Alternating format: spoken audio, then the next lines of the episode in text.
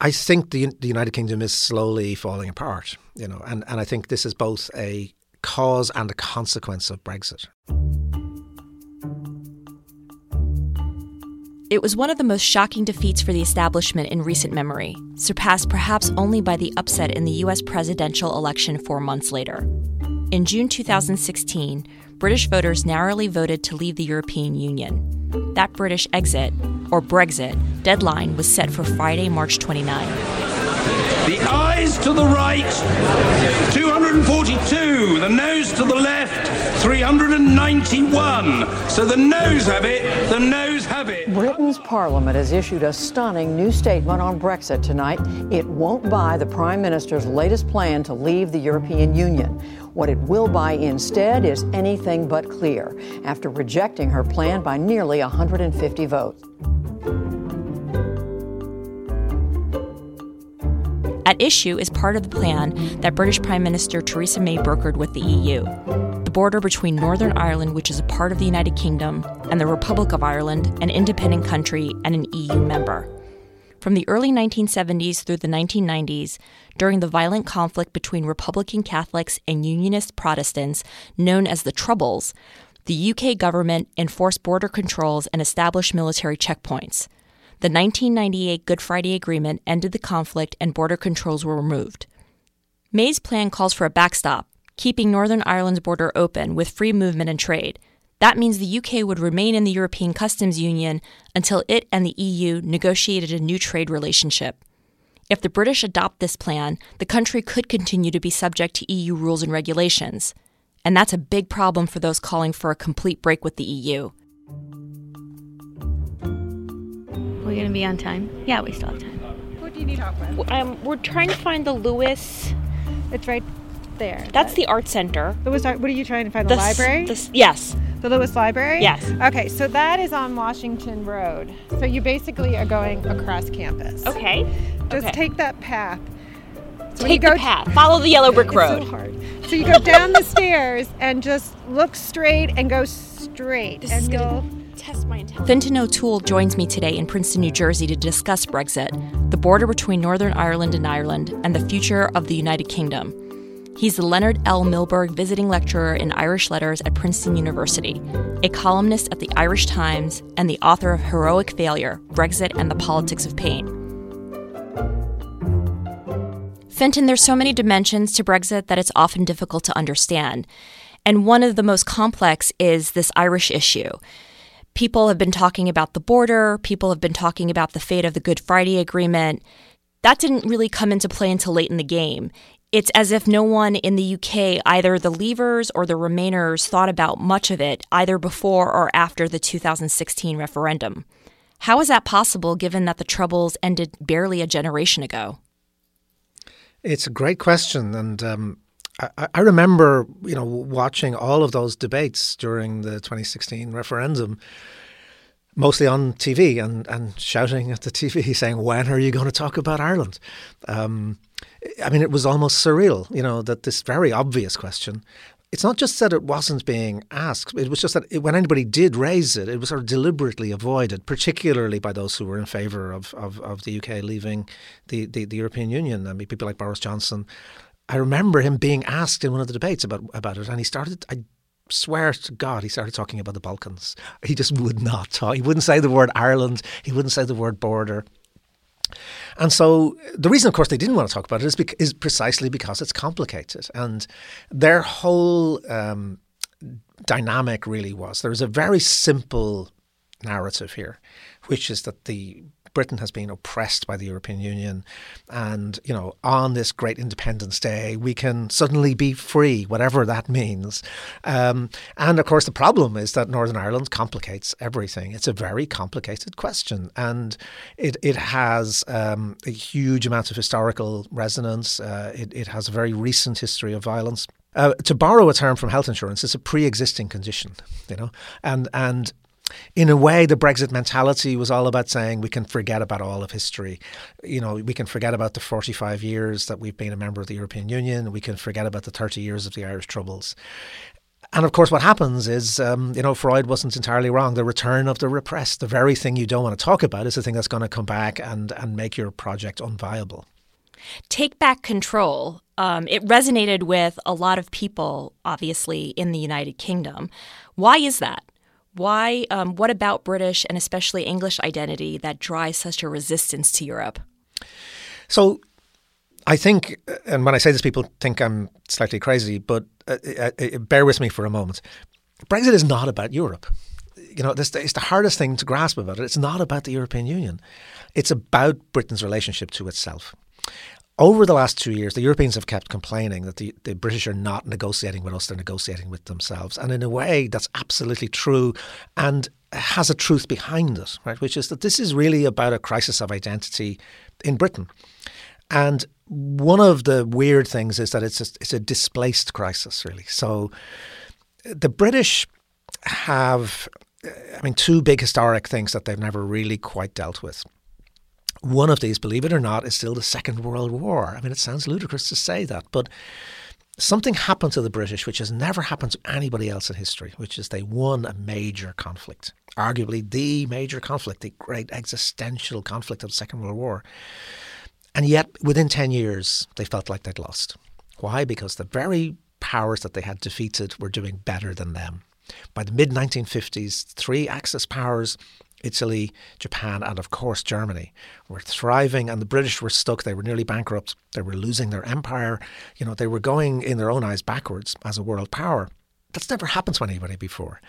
And it sort of fed into an idea that we didn't get what we deserved from the Europeans. You know, we either defeated the the nasty Europeans and the Axis powers, or we liberated every other European country. And look how they're treating us. They're they're doing better than us. And then, of course, the Europeans form what they called the common market at that time, the kind of proto European Union. And the British, first of all, don't want to be in it. And then by the early 1960s, they say, oh gosh, we have to be in it. And they apply to join. And the European countries say, no, we don't want you you know that that shock to the British system, I think they've never really got over. So when they do join, which is in 1973, I went back and I looked at a lot of the debates around it, and even the people who want to join, they're saying, "Where else have we got to go? We're we're kind of lost. We're no longer a world power. We don't have an empire. We we kind of have to join this thing." But it's not a positive narrative about saying, "Isn't this a wonderful thing?" Look what it's done for peace in Europe, look at the economic prosperity it has brought. That that's not the British attitude to it. The British attitude to it is, you know, at, at best one of, of, of resignation and, and at worst one of resentment. It will be a splendid and decisive yes for Britain in Europe for your generation and the whole of the next one. I like this torch. The new young leader of the Conservative Party carrying a torch for Europe. That's why we need every single Conservative supporter, every opponent of socialism, whether in England, Scotland, or Wales, to turn out on Thursday, this Thursday, and vote for our Conservative candidates.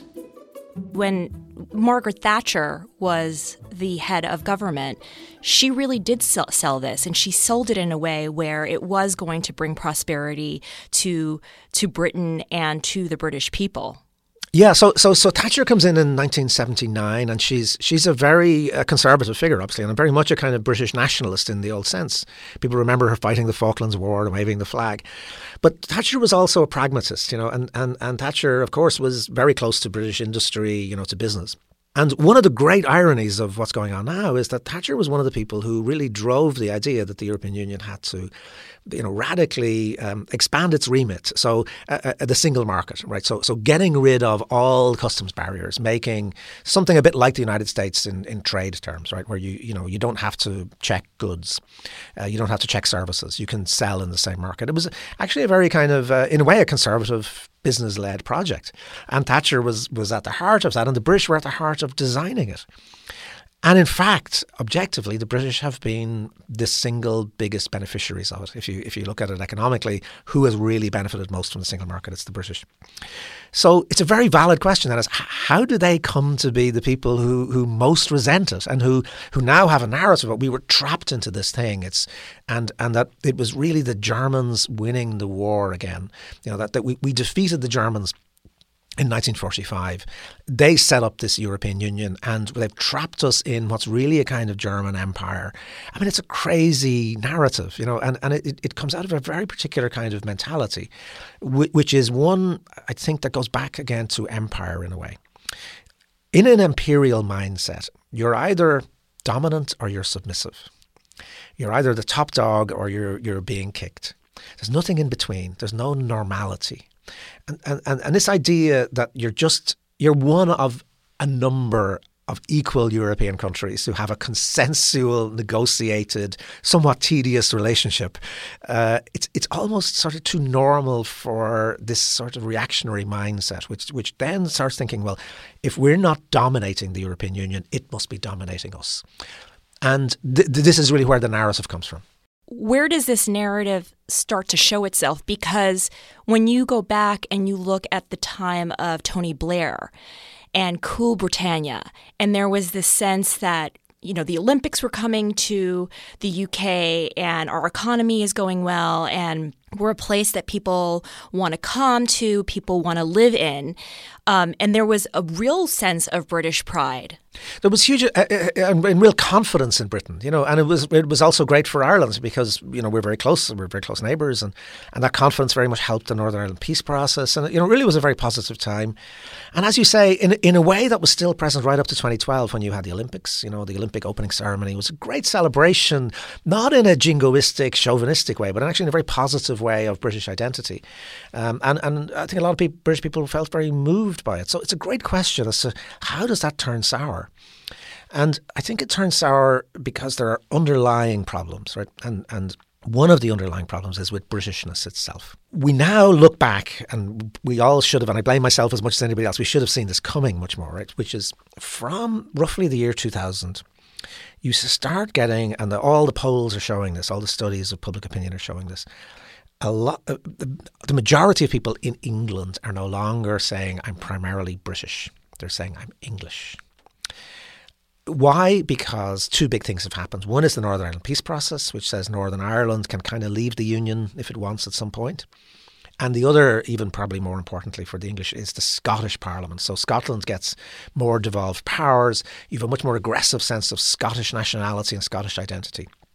What starts to happen is the English begin to say in response to this, you know what, we're, we're, we're not British. If they don't want to be British anymore, well, why should we be stuck in this thing? We're an old, proud nation. We, we want to be English. And you know, look, this is perfectly legitimate. There's there's nothing innately nasty about this. It doesn't have to express itself in kind of reactionary xenophobic terms. The problem is nobody addresses it. Nobody gives it any real substance. There's no political party. There's no newspapers. There's no TV stations. There's no poets. There's no artists. You know, it's sort of left to fester on its own. And coming in alongside this, then you have these very, very sharp quite bitter social and geographical divisions. You have London, which is multicultural, which is booming, which is really at the heart of the economy, a couple of the other big cities. But outside of those big cities, you know, you have very large parts of, of England that are very depressed and where people have lost their old industries. I mean, you you know mentioned Trump. It's very parallel to parts of the United States, you know, the Rust Belt. Um, and they're feeling neglected. They're feeling that nobody is listening to them, that nobody cares about them, all those kind of same things. And what you get is really a kind of fusion then of of that sense of displacement and, and of dis- disenfranchisement with a sense of Englishness, which sort of expresses itself then in who, who can we kick? Who can we who can, who can we who are we against? And the European Union is there as this sort of big target. One of the weird things, if you if you look at studies all through the years, you ask anybody in Europe, in Europe, any European country, like how important is the European Union in governing your country? Right? Most people say, well, it's about maybe ten percent of the government of my country. The English would say 35, 40%. They have a hugely exaggerated sense of just how much the European Union controls what they do. So they, you get this mentality, and it's fed by the right wing press. I mean, Rupert Murdoch's press, newspapers like the Daily Mail, it's a kind of game they play, which is everything is the fault of the European Union. Right? If you're a conservative and conservatives are in power and there's still all these problems, it's very useful to be able to say it's not our fault. If it was up to us, you know, we would we would we would make your lives better. But you've got these kind of crazy interfering people in Brussels. You've got the Germans who are really kind of still malign. They're they're running this kind of conspiracy against us and they're keeping us down. And it's very easy to make the leap then and to say, well, actually, if we just got rid of those people, if we got rid of that sort of uh, uh, allegedly oppressive infrastructure that's that's weighing down on us, we would be free and we would be okay. Let's go to the heart of the stalemate in the House of Commons, the Irish backstop, which stipulates that there will not be a hard border between Northern Ireland and the Republic of Ireland. Why is this such a complicated issue? And how could Brexit erode the Good Friday Agreement or even lead to its unraveling? So, I'm 61. Uh, so I grew up, you know, with with with a border on the island I live in. It's a pretty small island, you know. Um, so so when I was a kid, you know, if if we ever went to Belfast, I'm in Dublin, we go to Belfast on the train we smuggle back goods. You know, I, I would be a skinny kid and I'd come back a fat kid. Why? Because I was wearing four layers of clothes. My, your mother would take you out because clothes were cheaper and would put on the clothes. And it was a kind of a game, you know. But, but you know, there were customs posts. You know, you were you, your bags were searched. You, you were very aware of the fact that these were different jurisdictions and different regimes. And this was always deeply felt by a lot of people. So unionists in mostly the Protestant community in Northern Ireland were very happy that the border was there. And by and large Catholics and nationalists were very unhappy that it was there because it was, you know, not not the way they saw themselves and saw their identity. Then as you mentioned in your introduction, we had this kind of 30 years of of, of, of you know, really nasty, obscene violence which was largely about the border issue. You know, it was about, you know, is Northern Ireland part of the United Kingdom or should it be part of the United Ireland?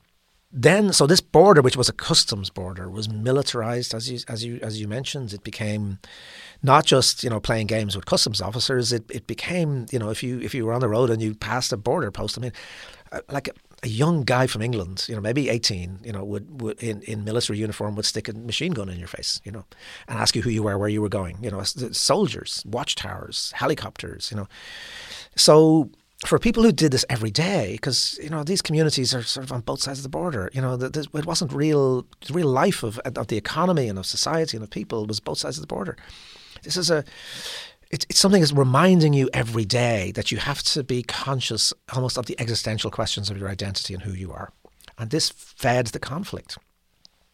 The wonderful thing that happened after 1998 was that you took all the military uh, hardware out of it, and then we were already in the single European market, so you didn't need customs posts. So if I go now, if I go on that same train from Dublin to Belfast, I have no idea when I've crossed the border you know, it, it doesn't bother me. It's not an issue. And that's just me. But if you think about somebody actually living in the border areas where they might cross the border three, four times a day, it's a crazy border, right? So it was never really intended to be an international frontier. It was drawn up as a kind of temporary arrangement because you had problems, d- different I- identities and ideas in Ireland in, in 1920, right? And they just followed existing lines of, of very old county boundaries. So it would be like saying, let's make the counties of, of New York into international borders. And you say, well, what? But they were never meant to be like that. You know, how do we police this? How does it work? Maybe so, if it's Staten Island. Yeah, maybe the islands might work. You know, but so so so this this problem was over, and it was it was feeding into a peace process in a very profound way. So it just meant that people didn't have to think about this. They don't have to think about it. What do they do? They get on with their lives. They get on with just being good neighbours, with with trying to build ordinary communities and, and recovering from all this trauma. H- how do you then come along and you say, actually, Northern Ireland, against its will, because Northern Ireland voted against Brexit, is going to be taken out of the European Union and the rest of Ireland is staying in the European Union Therefore, it's not just a, a, frontier on the island of Ireland, it's a frontier between 27 countries and another country. You know, it becomes this major international land border, the only real land border that the European Union will have with Britain after Brexit. And this is just disastrous for, for everybody on the islands of Ireland. I mean, it, it just means economically it's terrible. These businesses can't function. It's the psychological and political disruption that's that's that's really really um, I think unconscionable. And as we were saying earlier, they just didn't think about this. They didn't consider it. They didn't take it seriously.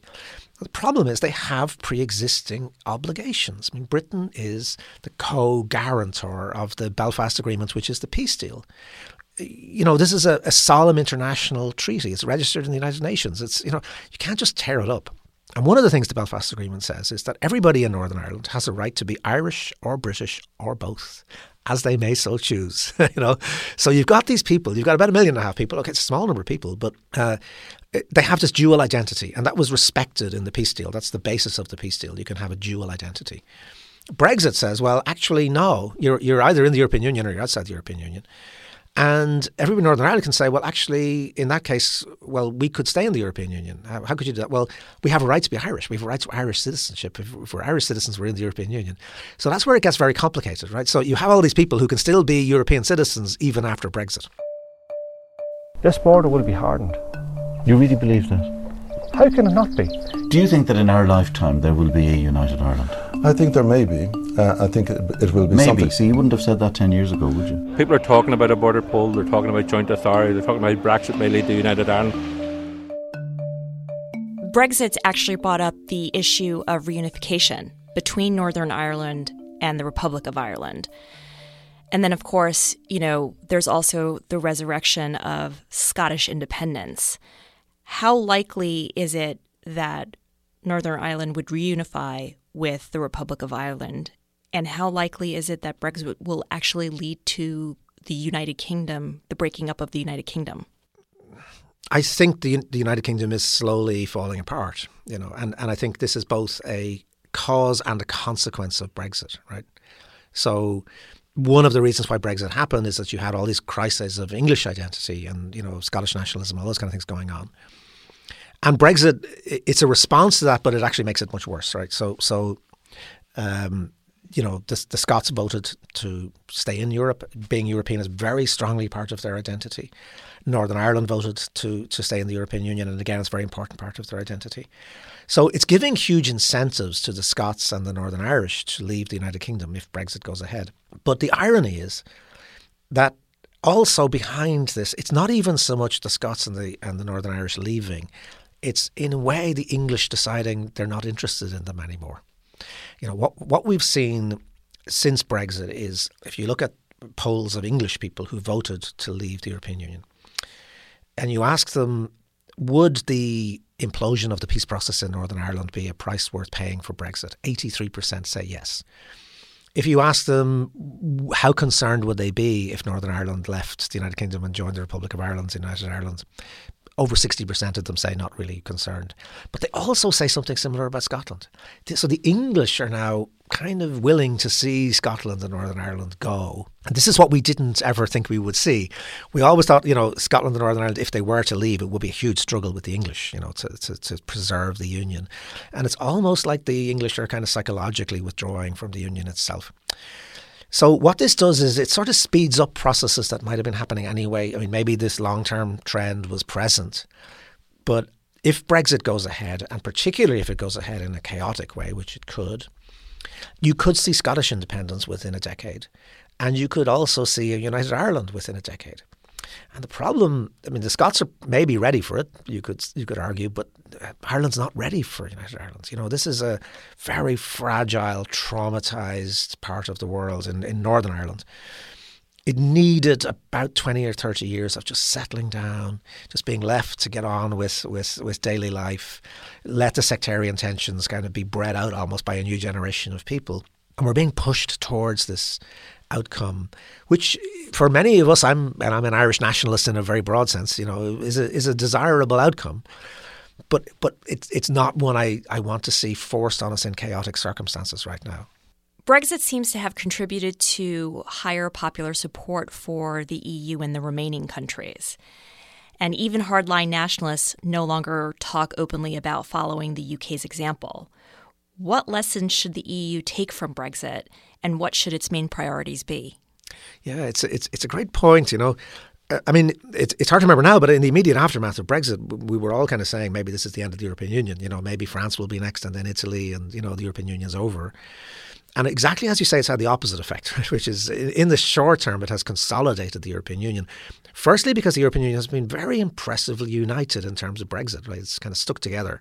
But also, as you say, Brexit's been such a mess that people who were casually talking about the European Union three or four years ago are now saying, well, maybe we shouldn't go there. You know, maybe it doesn't look quite so attractive after all.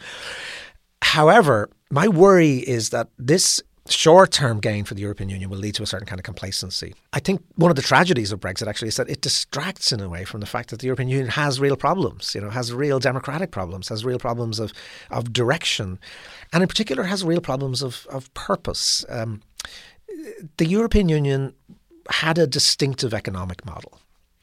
And that distinctive economic model was was about it was a kind of social democratic model. It was about uh, equality. It was about inclusion.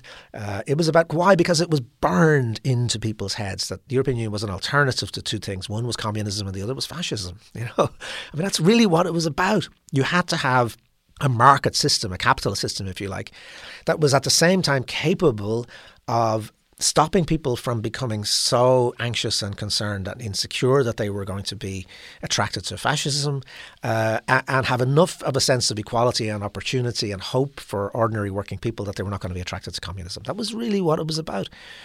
And I think, you know, with, with globalization, with all the things that happened after the fall of the Berlin Wall, the communist threat was gone. They thought, oh, the fascist threat's long gone.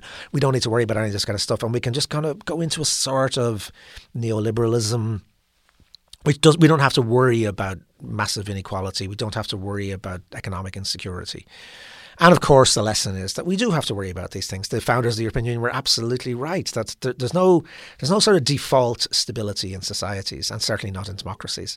You know, if if, if people don't feel that their lives are getting better, particularly that their kids' lives will be better than their lives, then democracy is in big big trouble. And you know, European democracy is in trouble. You have the rise of the far right. You already have authoritarian regimes in, within the European Union, in Poland, in Hungary. Um, and so, uh, one of the real problems with Brexit actually is that it's it's it's a completely pointless exercise. It's sucked in enormous energy, enormous concern. People like me are writing about it all the time, and maybe we should be writing about other stuff. But what it means is that there, there's a certain kind of complacent lesson to be learned from, from Brexit, which is quite dangerous. The European Union should not be complacent. It actually needs to be thinking about what are the underlying forces that create something like Brexit. Brexit should be seen as an alarm clock. And at the moment, you know, th- there's a temptation for the European Union to, to, to switch off the alarm and turn over and go back to sleep. And it really needs to wake up. Assuming that Britain does eventually leave the European Union, could it ever return? Absolutely. I mean, I think it. I think it will have to return. You know, I mean, in, in the end, geography is destiny. You know, we may be very globalized, but you can't take Britain and tow it out, you know, and put it off off Manhattan. You know, the, the Brexiteers have this fantasy of global Britain. You know, as if geography no longer matters. I mean, the fact is that forty four percent of their trade is with continental Europe. Um, their political interests are very much aligned with those of continental Europe. They are a European society and always have been. I, am not a betting person, but if I had to bet, I still think they won't leave, uh, even even at this kind of late stage. Um, I've been saying for about two years that uh, no deal would be impossible and a deal would be impossible.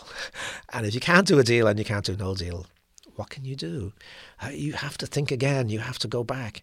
I mean, remember two things. One is that the the Brexit that was offered to people was a fantasy, you know, and therefore it died on its first contact with reality. It was dead on arrival. You know, it, it, it was impossible to ever put into into political uh, reality. The second thing to remember is that, and this is, may sound a bit ghoulish, but the British population has changed a lot since June 2016. It's a very narrow vote, and it's a very generational vote. Two and a half million people uh, have died who were on the electoral register in 2016. They're older people who overwhelmingly voted for Brexit. And they've been replaced by, you know, over two and a half million you know, people who have now become 18 and older, who are overwhelmingly in favour of staying in the European Union. So it's it's a different group of people. They would probably think quite differently about this. And I'm not saying that you know a referendum would definitely uh, reverse course if it were held today, but I think there's a very strong chance that it would. I think there's a huge amount of buyer's remorse. People don't want to lose face People don't want to be told you made a big mistake. But they did make a big mistake. You know, objectively, this was actually a pretty terrible thing to do. It's an act of self harm. And I think it's still possible, out of them almost having no other option, that they will end up going back. They're going to have to ask for a very long delay from the Europeans in, in the process. They're not going to leave on March 29th. We know that pretty much for certain. a couple of months delay is not going to achieve anything. So I think they're going to have to ask for a, a long delay. And the Europeans are going to say, for what? What do you want to delay for? And they're going to have to say, well, because we want to think again. You know, we need a space in which to think again. And and and maybe I'm a deluded optimist, but I still think that space is open. And uh, to be com- entirely deluded, um, it could turn out to be a good thing. Fintan, we end each segment by asking our guests this question What gives you hope? What gives me hope is that all the really negative things we're seeing in the world, and God knows we're seeing a lot of them, you know, we, we are in a very, very dangerous, difficult period for democracy. I think we have to remember that they're all reactions to really positive change. You know, one of the reasons why the far right is on the rise is because people are scared of the fact that, you know, America, for example, is is is is not going to be a you know a white majority country, and the fact that actually an awful lot of people are are you know underlying quite happy with that. That you know the, the, these there are extraordinary things happening in the world in terms of the ability, you know, to, to share space, to be part of of, of, of a new community. Um, the the stresses that that are are, are uh, evident in this kind of toxic masculinity, for example. You know, I have to remember they're, they're reactions to the fact that women are finding their voice. You know, they're not coming from nowhere. You know, they're, they're, they're coming from the fact that feminism is the most profound cultural change of our lifetimes and, and, and has been working through for, for many decades now, back and forward with, with reactions to it, with, with, with, with you know often a lot of viciousness, and we're seeing that reaction, but but the reaction is only there because something is happening. I, just think we're seeing something quite profound in the in the early 21st century, which is that you know human beings are beginning to ask not what am I willing to die for, but what can I live with. And it turns out that human beings can live with an awful lot more complexity and ambiguity and openness than they were ever given credit for before. Fintan, thank you. It's been a pleasure. That was Fintan O'Toole, the Leonard L. Milberg Visiting Lecturer in Irish Letters at Princeton University, and the author of Heroic Failure Brexit and the Politics of Pain. And that's it for this episode. Thanks for listening. We'd love to hear what you think about it. Please rate and review our podcast Better yet, subscribe on your favorite listening app. Until next time, I'm Elmira Bayrasli. PS Podcasts is produced and edited by Kasia Broussalian. Special thanks to Project Syndicate editors Jonathan Stein and Rachel Donna.